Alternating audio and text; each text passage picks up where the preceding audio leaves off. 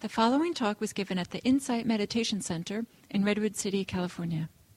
Please visit our website at audiodharma.org. So, good morning, everyone. It's nice to see you all.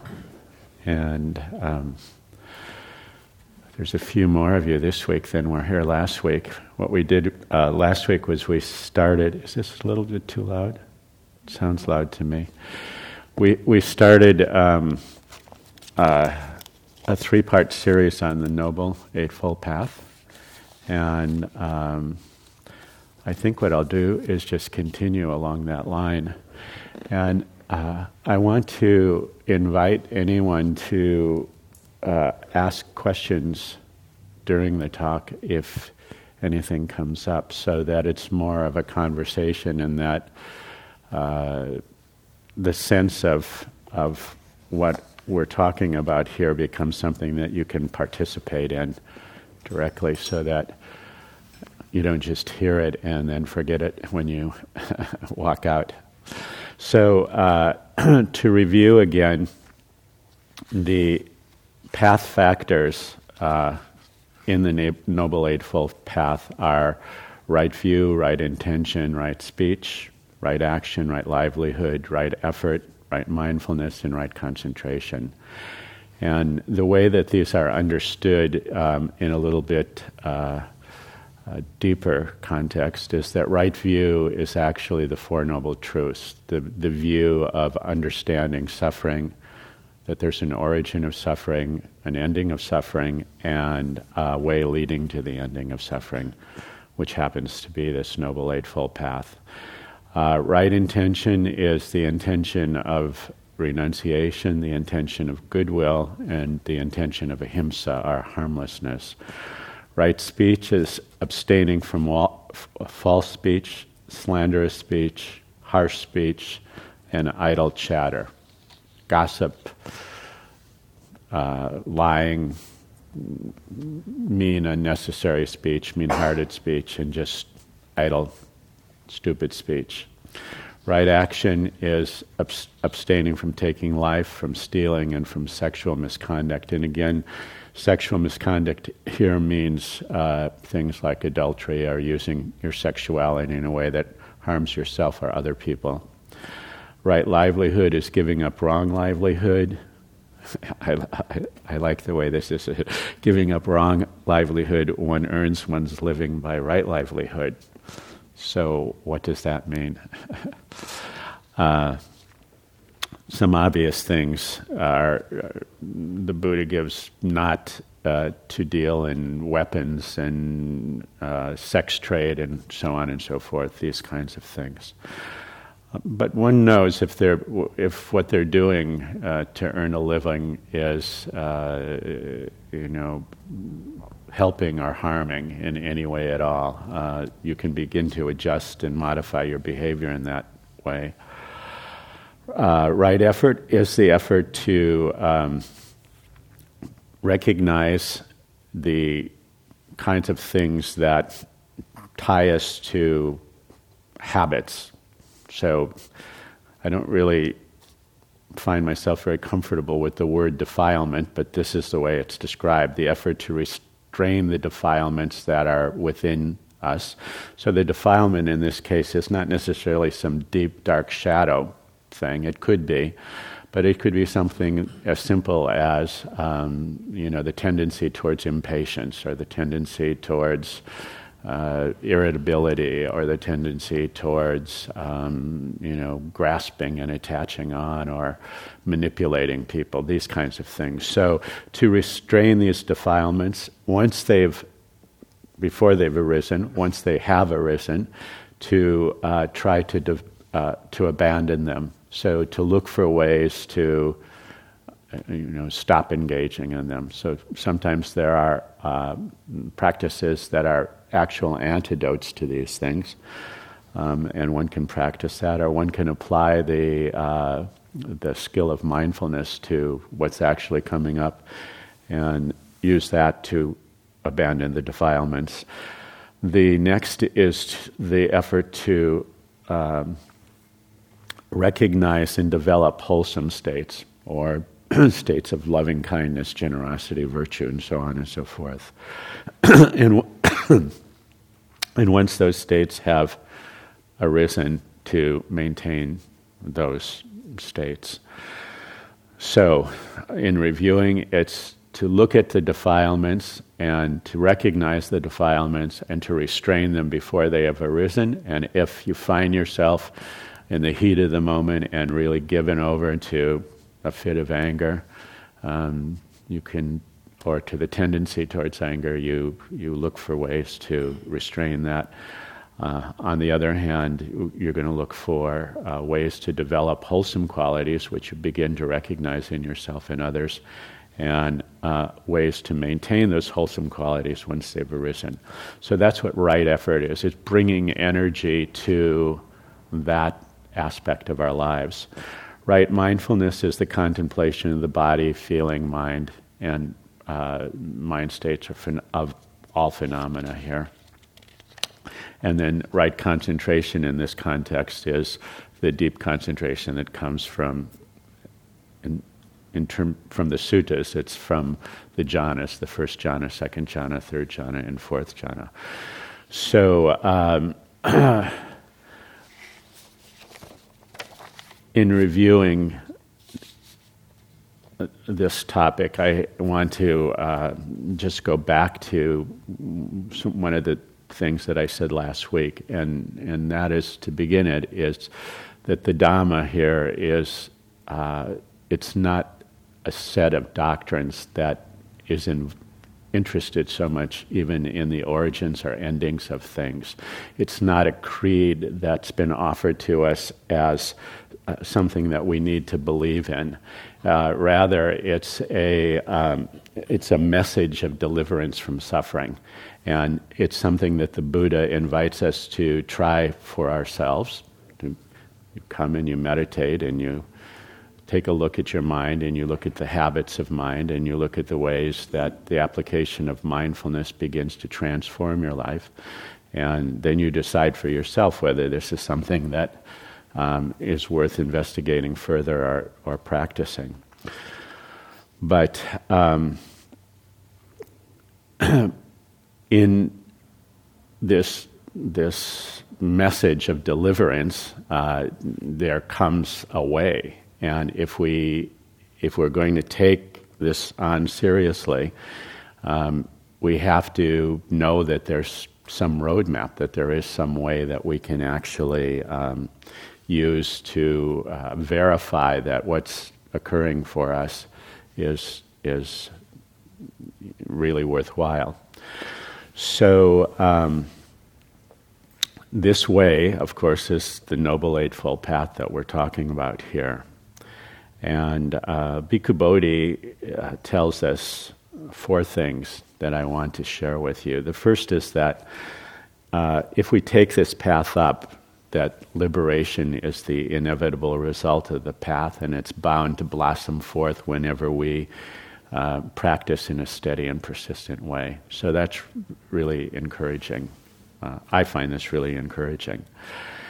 And then he says that there are only two requirements for reaching this, this goal. So whether we um, set out with the intention to be totally liberated from suffering, or whether we set out with the intention to find ways to um, clear up what's going on in our minds and just uh, hope for some kind of uh, uh, deepening happiness or access to happiness in our lives. He says that there's only two requirements with this path, and this I love. The first is to start, and the second is to continue. To start and to continue.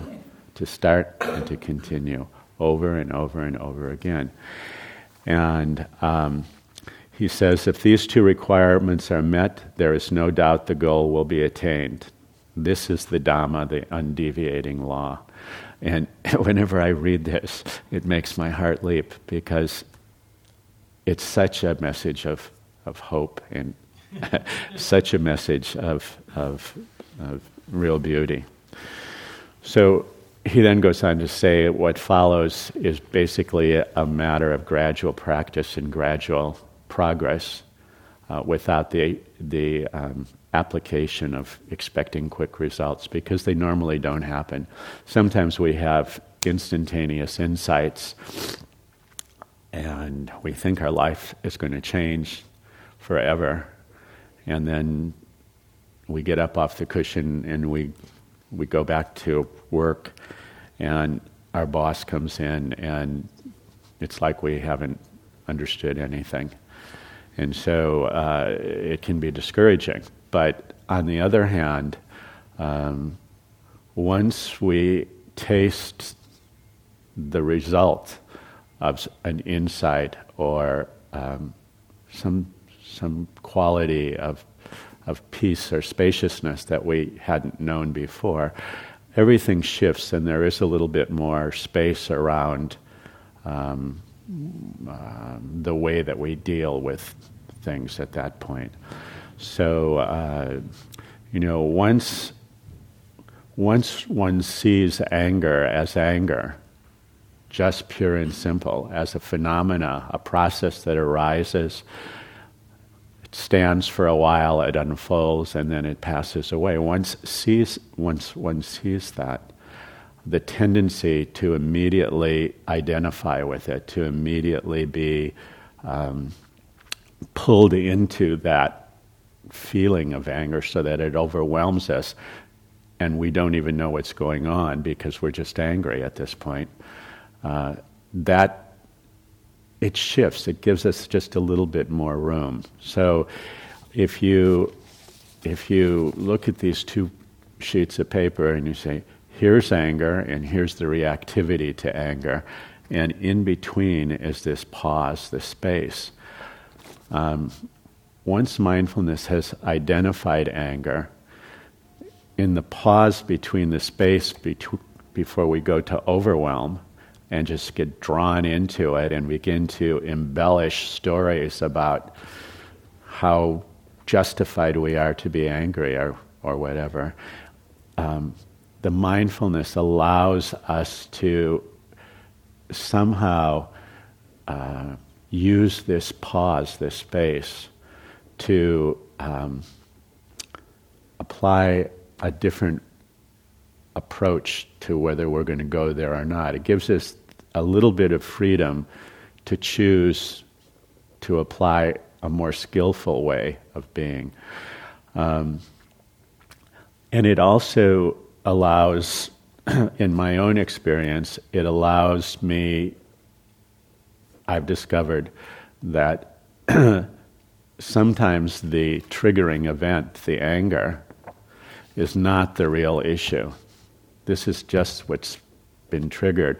The real issue might be that this makes this feels so unpleasant to me that I don't even realize my default pattern of response.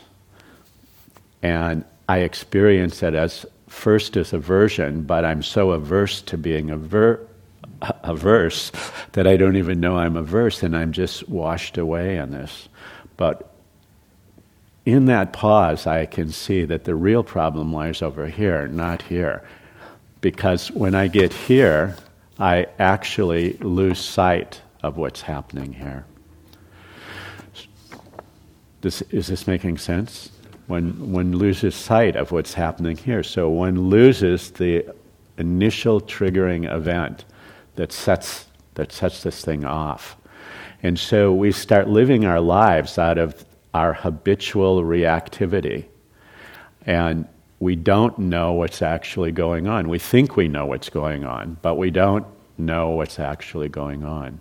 So, um, I've given a few talks lately, and I can't remember if it was in this talk last week or in, in another one that I gave, but I, I used the example of mindfulness being like a mirror.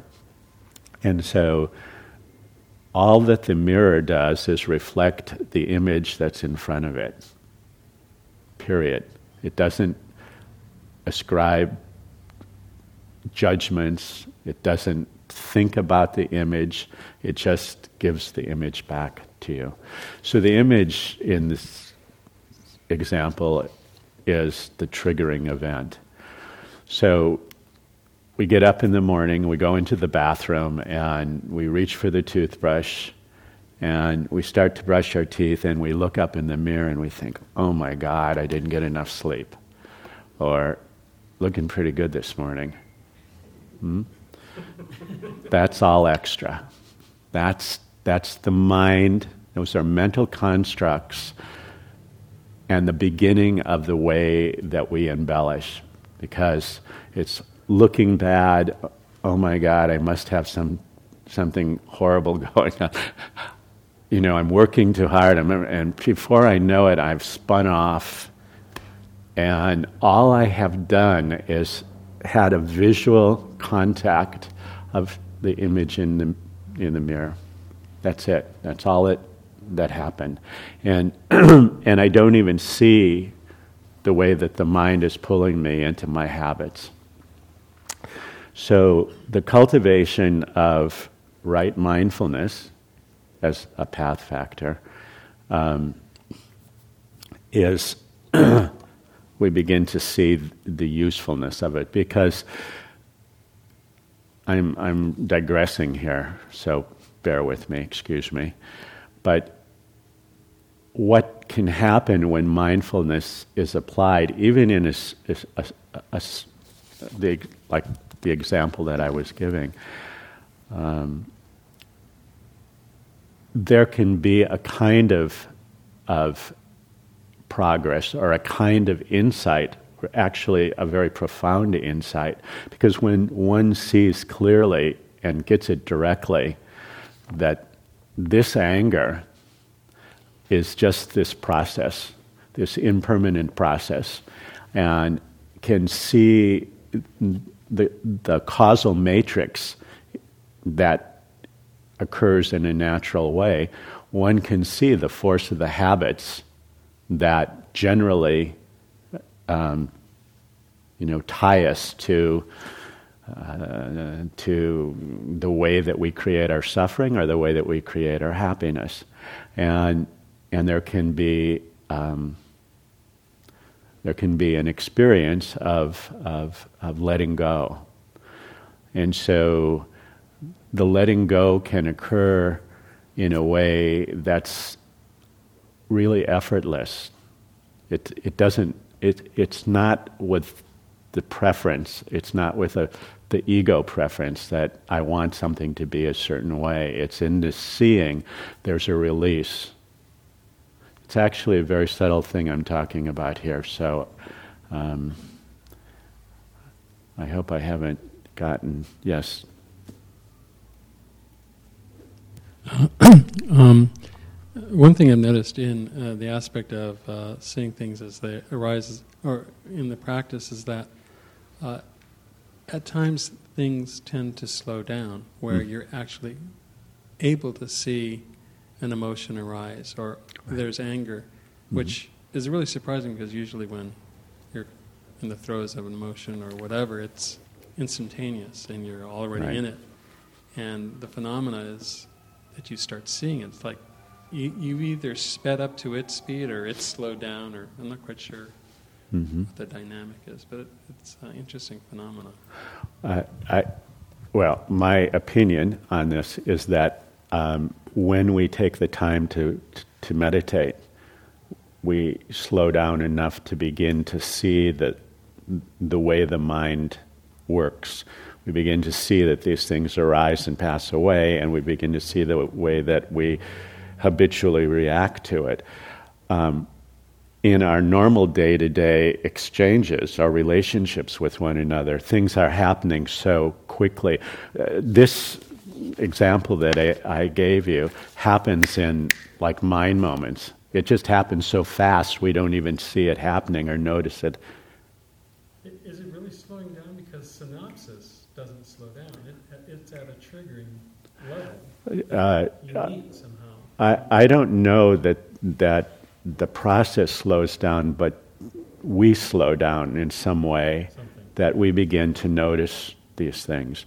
So when we begin to practice, we give ourselves the time to retreat from the normal you know exchanges that we're involved in so that we can actually see things differently so when many people come to meditation they have all sorts of ideas about meditation and i speak from personal experience. You're not supposed to think thoughts. Everything's going to be blissful. There's going to be lights and ecstasy. And it just didn't work that way. At least not for me, it didn't work that way. so, uh, but had I not gone to the cushion, had I not taken up the practice of meditation, I never would have gotten to the place where I could actually see. I might have been able to get it in my mind, but what I just described to you, when it's a direct experience, it's a qualitatively different, different kind of. It's it, it qualifies as an insight at that point. So we have these insights all the time. We just sometimes it happens so quickly that we actually miss miss out on them, or we don't we don't really. Um, we don't appreciate what a wonderful thing has just happened. So, did did that address your question or not? I don't I don't know, Victor. Yeah. Yeah. Okay. I. Uh, that's my feeling. That's one of the things that I think is the most useful about taking up the practice of meditation. It gives us time to slow down enough to see things that we don't get a chance to see in the middle of our normal everyday interactions with one another. So if you use the example of you're walking across the, uh, uh, the street in the crosswalk and someone comes around the corner quickly and almost runs you down, well, there's this response. You know, it's one thing to set the example up and then to sort of play it through and look at it. It's another thing to be in the crosswalk and almost get smacked because then you're in the, the heat of it. So, what meditation, one of the benefits of meditation is that it allows us to witness that type of thing happening. So, whether in mind moments it actually slows down or whether we just slow down. Isn't it the mind just kind of quiets down so mm-hmm. you can actually see what's happening in the present moment? Yeah. It's really not slowing down, it's just the preoccupations kind of Exactly. Thank you. That's, that's my experience as well. That's my experience as well. Which brings up an interesting question about what is time? time is different things to different people at different times and different cultures, and you know, what's fast, what's slow. Interesting. So, um,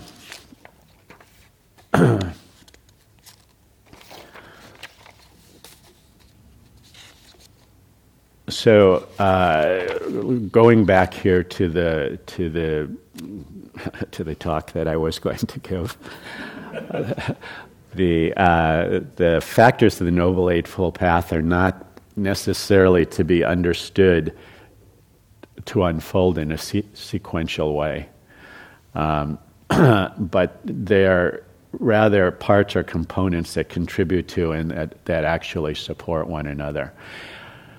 Now, in the beginning of our practice, there does seem to be some sort of uh, linear, sequential unfoldment uh, taking place, or development taking place. And, and they split into three groups. And the first group is the group on moral discipline. Um, that's the the group which is the training in the higher moral discipline or sila. So that uh, what's included there is right speech, right action, and right livelihood. And then the second group is the concentration group or the meditation group, which is the training in higher consciousness. And that group is composed of the three path factors of right effort, right mindfulness, and right concentration. And then the last group is the wisdom group, which is the training in the higher wisdom, uh, the insight in which leads to liberating wisdom, and that's right view and right intention. Um, now, when I read you the sequence of the uh, of the path factors, right view and right intention come first. So people often will wonder why that is, and um, it's said that. Uh, you can't even begin the path until you have uh, um, um, sort of had some sense of what right view and right intention is. Right view actually provides a overall perspective for the practice, and right intention provides the direction for us. So, with the view of the Noble Eightfold Path that, that there is suffering, a cause of suffering, an ending of suffering, and a way to the ending of suffering, and with the intention of goodwill and harmlessness and um, renunciation. And in this case, renunciation um, is referring to the deep habits of mind that we attach to. Um, this gives us a direction to, to sort of set the sail.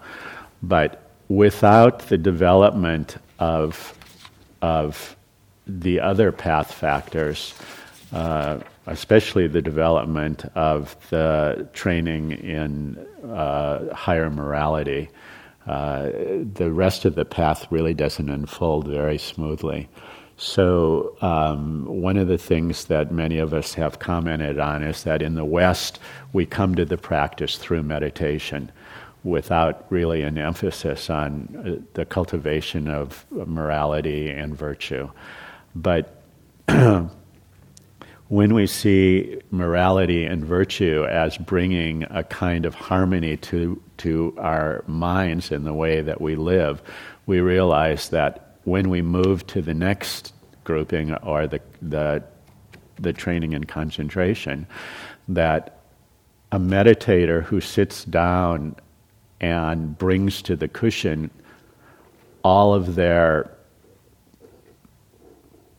the mess from their life of living in a way that's not really harmonious or virtuous, that their minds are going to be cluttered. So if a person um, is a habitual liar, for instance, um, or uh, um, you know steals things, or uh, you fill in the blank.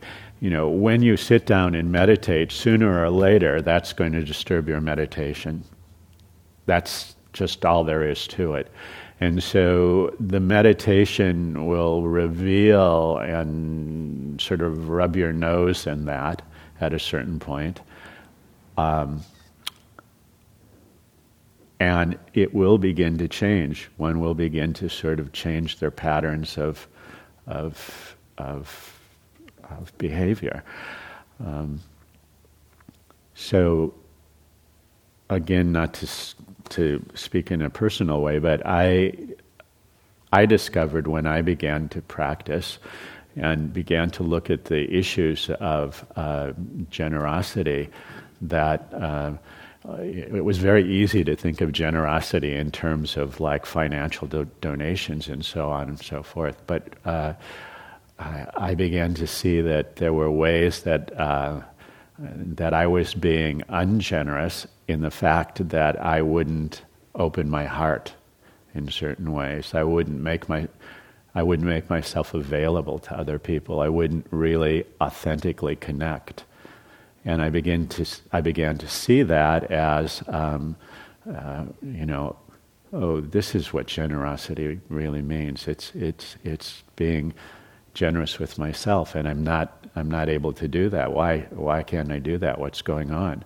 So it it it, it sort of triggered a deeper looking and. Um, uh, and I began to understand this idea of, of sila in a, a, different way. I began to look at the way that I used speech um, to, you know, uh, create situations where my preferences where I could get my preferences fulfilled.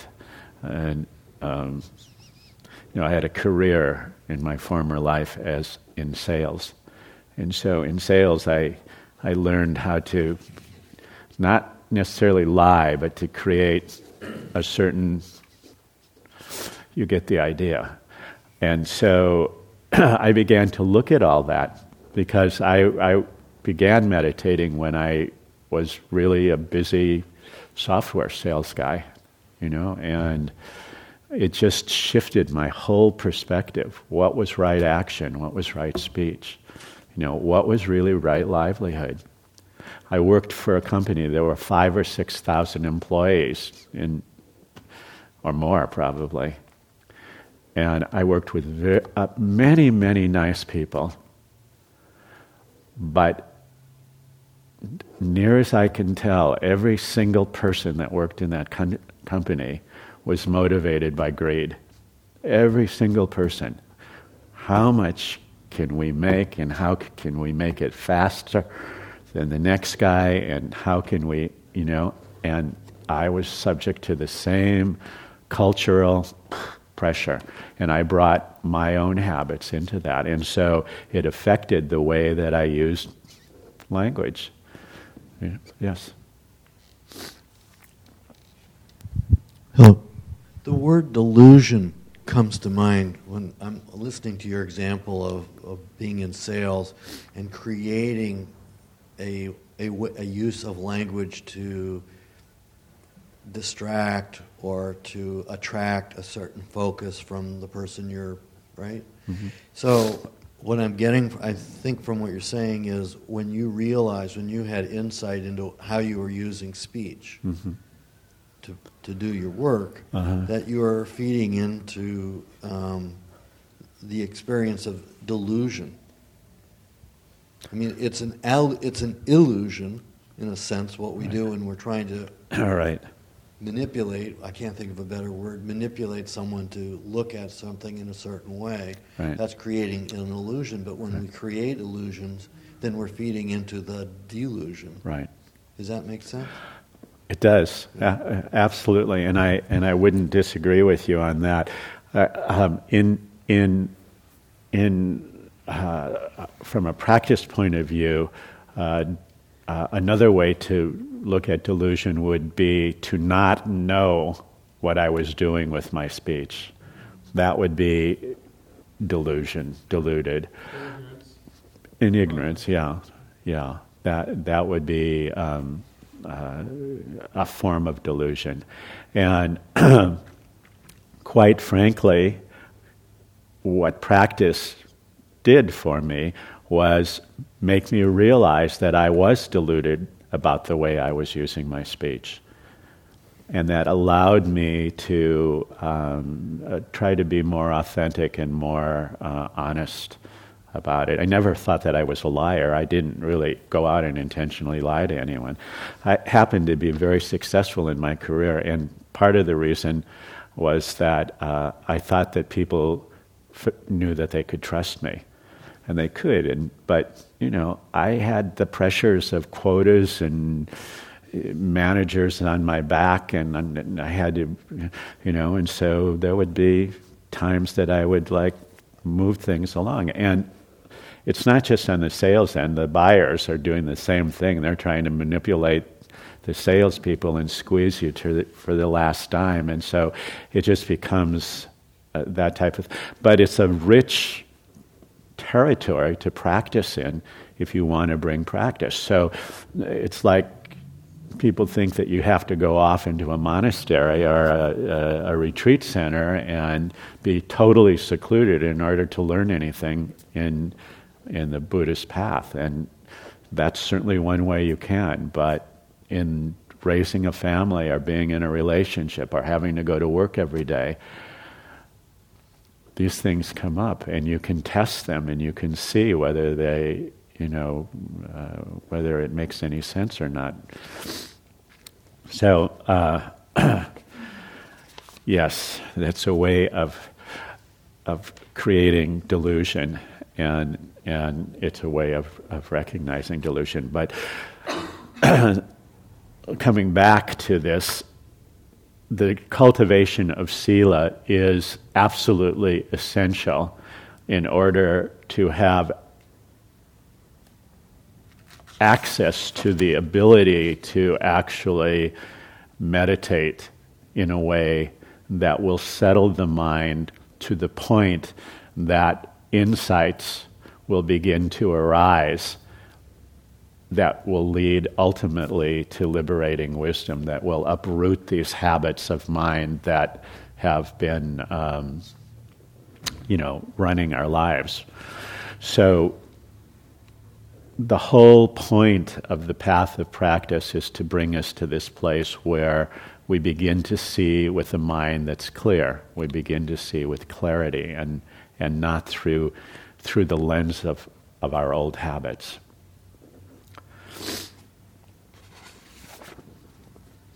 Anyone else want to make a comment or a question here?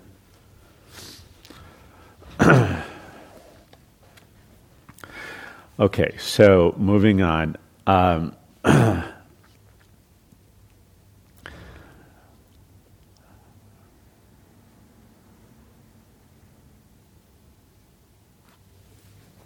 let me just take a moment here.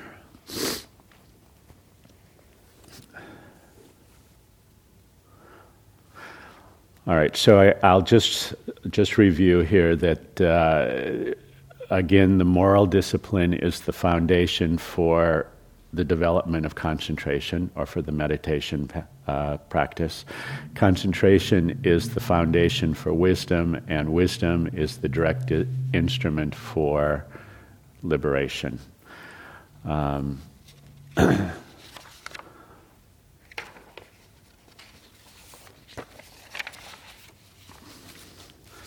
I'm going to switch to the, the next thing because I think I've talked enough about Sila here. Um,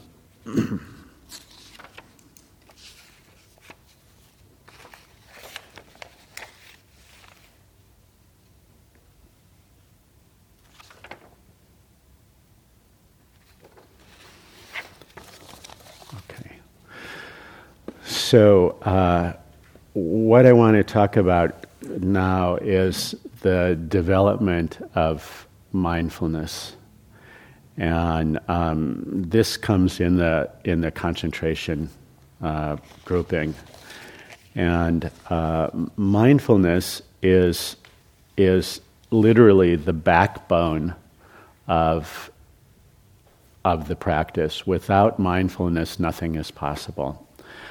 And uh, mindfulness is, is basically the, the mental faculty through which the field of our experience is brought into focus and made accessible to insight. So, uh, mindfulness is that it's a special kind of attention, a bare attention that we bring to um, uh, to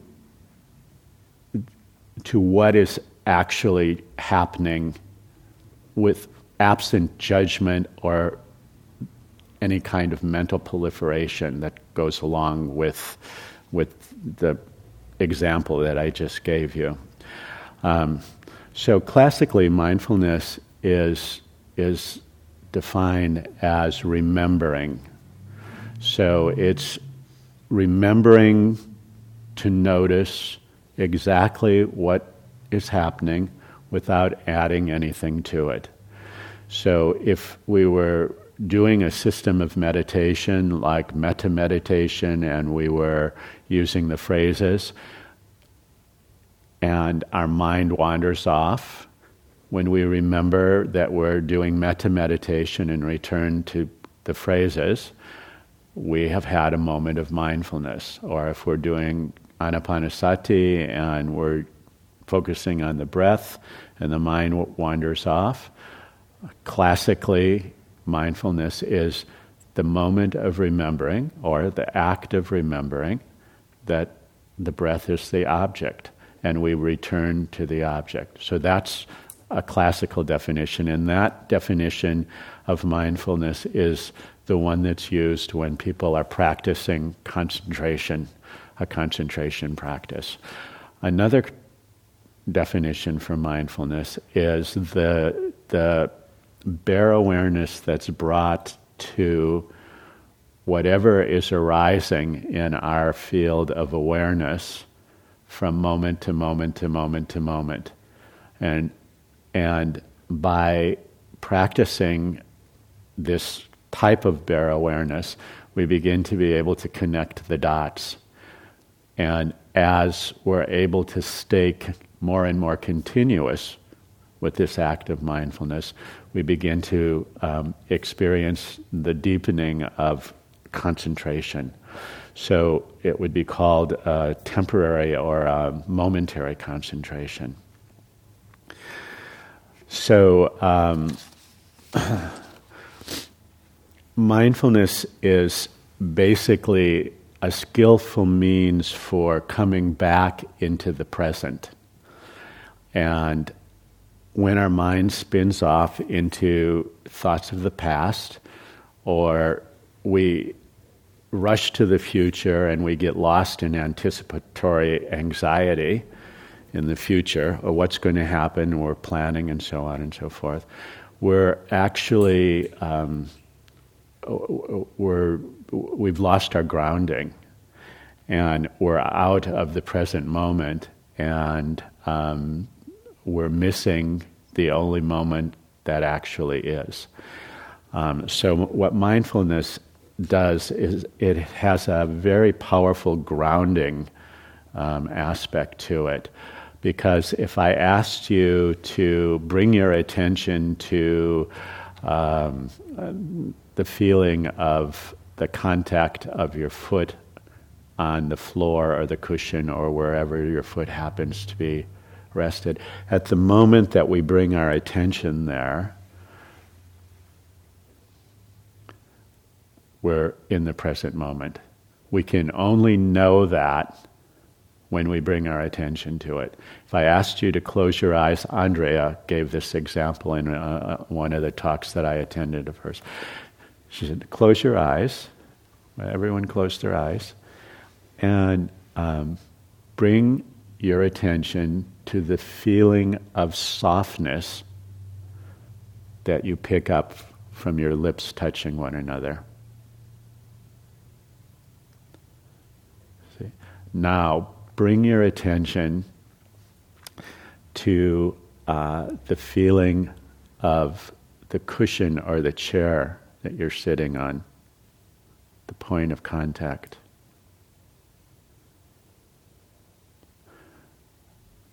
Now, bring your attention to the awareness that knows you're wearing clothes.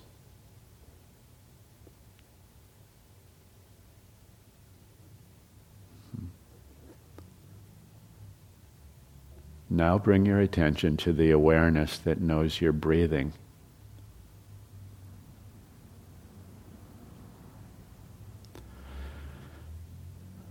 Okay. So when we do something like that, we realize that this is, this is how we practice mindfulness in meditation. As things come into our field of experience, whether it's something like the softness of our lips, some physical thing, or whether it's an emotion or a mind state or whatever, as these things arise in our meditation, and nothing is excluded, even if it's anger or jealousy or, you know, bliss and, and lights. Um, when we begin to just go with bare um, awareness from one thing to another, to another, to another, and we're able to stay with it, we begin to connect the dots, and in doing so, we begin to have. Um, um, well, I, I, I, won't describe what each of us begin to have, but our, our meditation begins to stabilize. We begin to, to, um, to feel the benefits of this kind of mind training. So, um,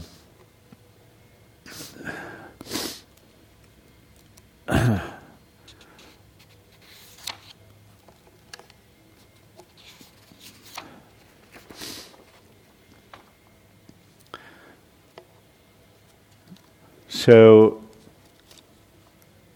I've gone all over the board today uh, with this.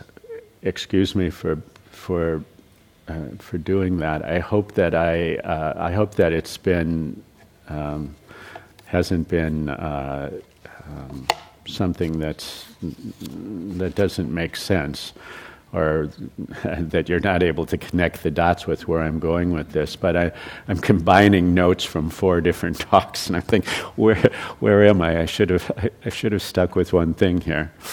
So uh, let me just ask you if anybody has any any questions or comments about anything that I've said here today, or anything in your practice. Yes. The example of looking in the mirror, you've I, have heard you say that maybe three times. Uh-huh. I, it finally makes sense. Oh, good. Be, uh, it makes sense because uh, you said this earlier on today, uh-huh. but you just ended with something about being in the present moment. And mm-hmm. so, what, what I've been able to put together right now is in the morning when I look in the mirror, just looking in the mirror mm-hmm. is the present moment. When I start to make an assessment or an evaluation, that's when my mind is starting to produce that's the products of the mind. Absolutely. But if I go back to saying, but you're just looking in the mirror, mm-hmm. that's the present. Right. So that's what I got. Great, great. Well, uh, and if if we can ground ourselves in the present, when we can ground ourselves in the present, we um, we really have the opportunity to see things in a new way, and and in that space, we have more choices. We have the ability to be more skillful. I, I gave a talk at um, Kara in Palo Alto last night. That's why I'm. my notes are all mixed up here. But one of the things that we were looking at, because we, we, we're grief counselors, and so we w- work with, with people who present with many, many deep sadnesses and issues that they're overwhelmed with. And so, uh, uh, what becomes clear when you can bring mindfulness into your work to, to see how you can ground yourself with mindfulness. So, you come into my office or I come into your office and I'm just freaked out and I'm overwhelmed. And if you get overwhelmed with me, you're no help to me. We both get washed away, you see? And you don't have to, to sit there and tell me, look, you're overwhelmed. And you wouldn't. And, and, and as counselors, we wouldn't do that with. But, but if we can hold ourselves, if we can ground ourselves, at least some aspect of ourselves, and be present with what actually is, absent our ideas, you know, because someone might come in and the way that they deal with grief might be through anger. And then, then uh, poor me, I didn't do anything, don't yell at me. You know, what is this all about? It might freak, you know, I, I immediately go off on to how anger triggers me. But if I can see that this is anger, I can begin to see that there's I can begin to have the space to see that this is going to unfold in a certain way. This is how this person experiences anger and is expressing anger. This is what the anger is all about, or something. And I can just hold myself in that ground. I can become a container then, or we can become a container. And at that point, we're really helpful. And sometimes all we have to do is just listen you know, we don't have to say anything. We just have to allow this storm to arise and have its have its day in court, so to speak.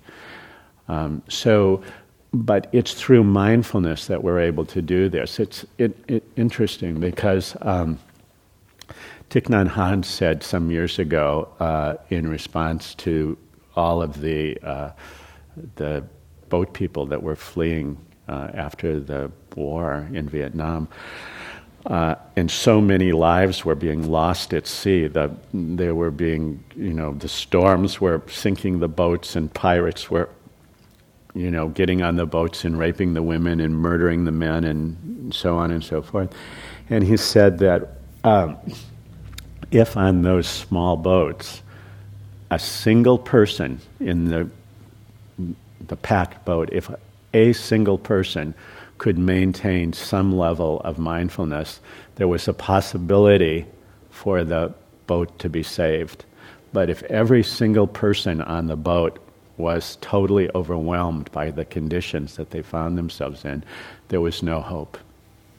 And you begin to see that this is really an important the application of mindfulness or the ability to be attentive to what's really happening is is critical. And without that ability to be present it could be disastrous in situations like the boats or in situations like when someone comes to see one of one of us as counselors.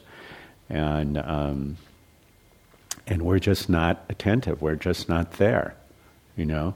So mindfulness is is what actually allows us to be in relationship with one another. You know if i'm in relationship with you and um, i'm presenting visually like i'm really there with you and you're talking to me and i'm looking like i'm listening but i'm thinking, oh, this afternoon I've got to go somewhere, or I forgot my glasses at home this morning, and what am I going to do with my junky spare glasses? You see? It's like, okay, if I'm not there, who's here? You see?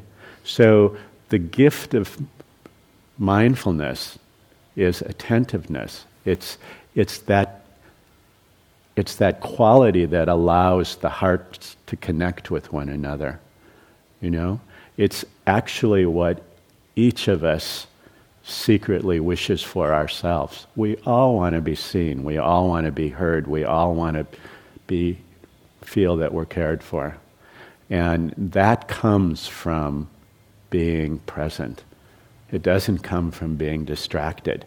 It allows us to totally engage at a very intimate and profound level.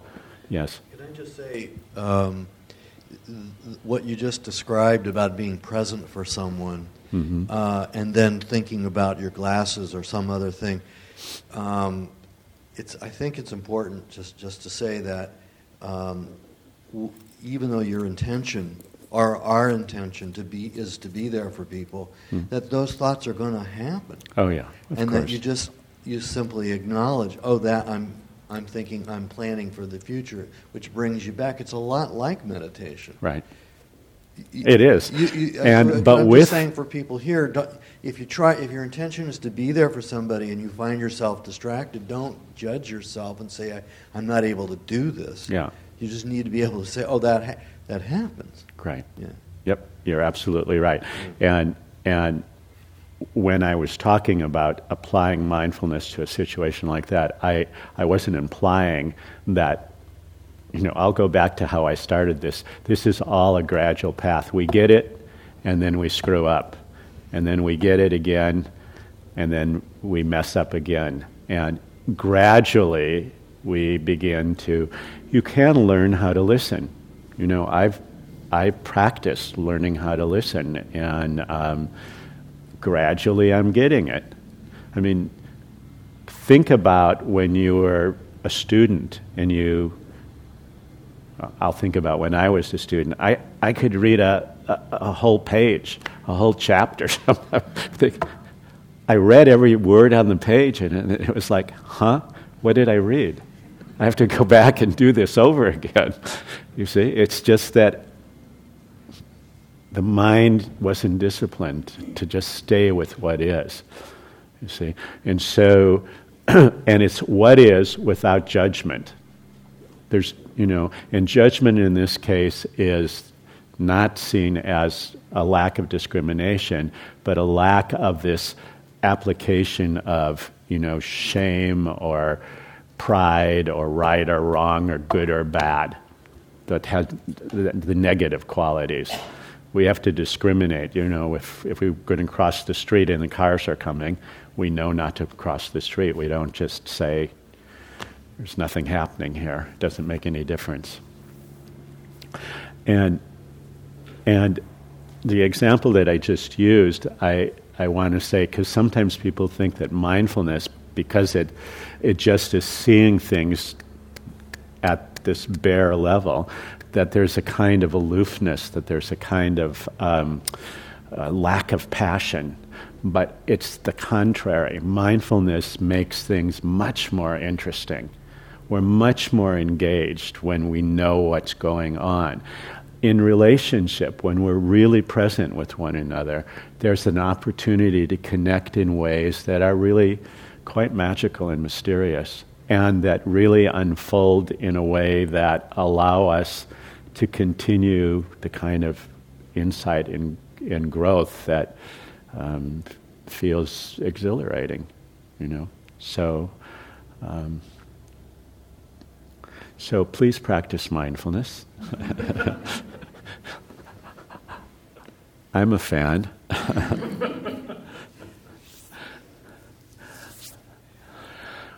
We're almost there. Okay. So I want to thank you all today. And next week I'll read my notes before I come in. And um, I want to uh, take this opportunity to uh, share the merit of our combined practice and um, uh, really emphasize that uh, while this might seem a little bit odd, the fact is that when we do bring attention to the way we live and to uh, the way we interact with other people, uh, it does ripple out. It touches the people that we live with, the people that we work with, the people that we meet in the street, and it just goes on and on and on. And um, uh, there may be some sort of energetic kind of resonance that is given off when people come together that's very powerful. So um, may the merit of this benefit of our practicing the Dhamma together uh, uh, fill our lives and the lives of those whom we love and cherish, and and uh, may we share this merit with all beings everywhere. Thank you.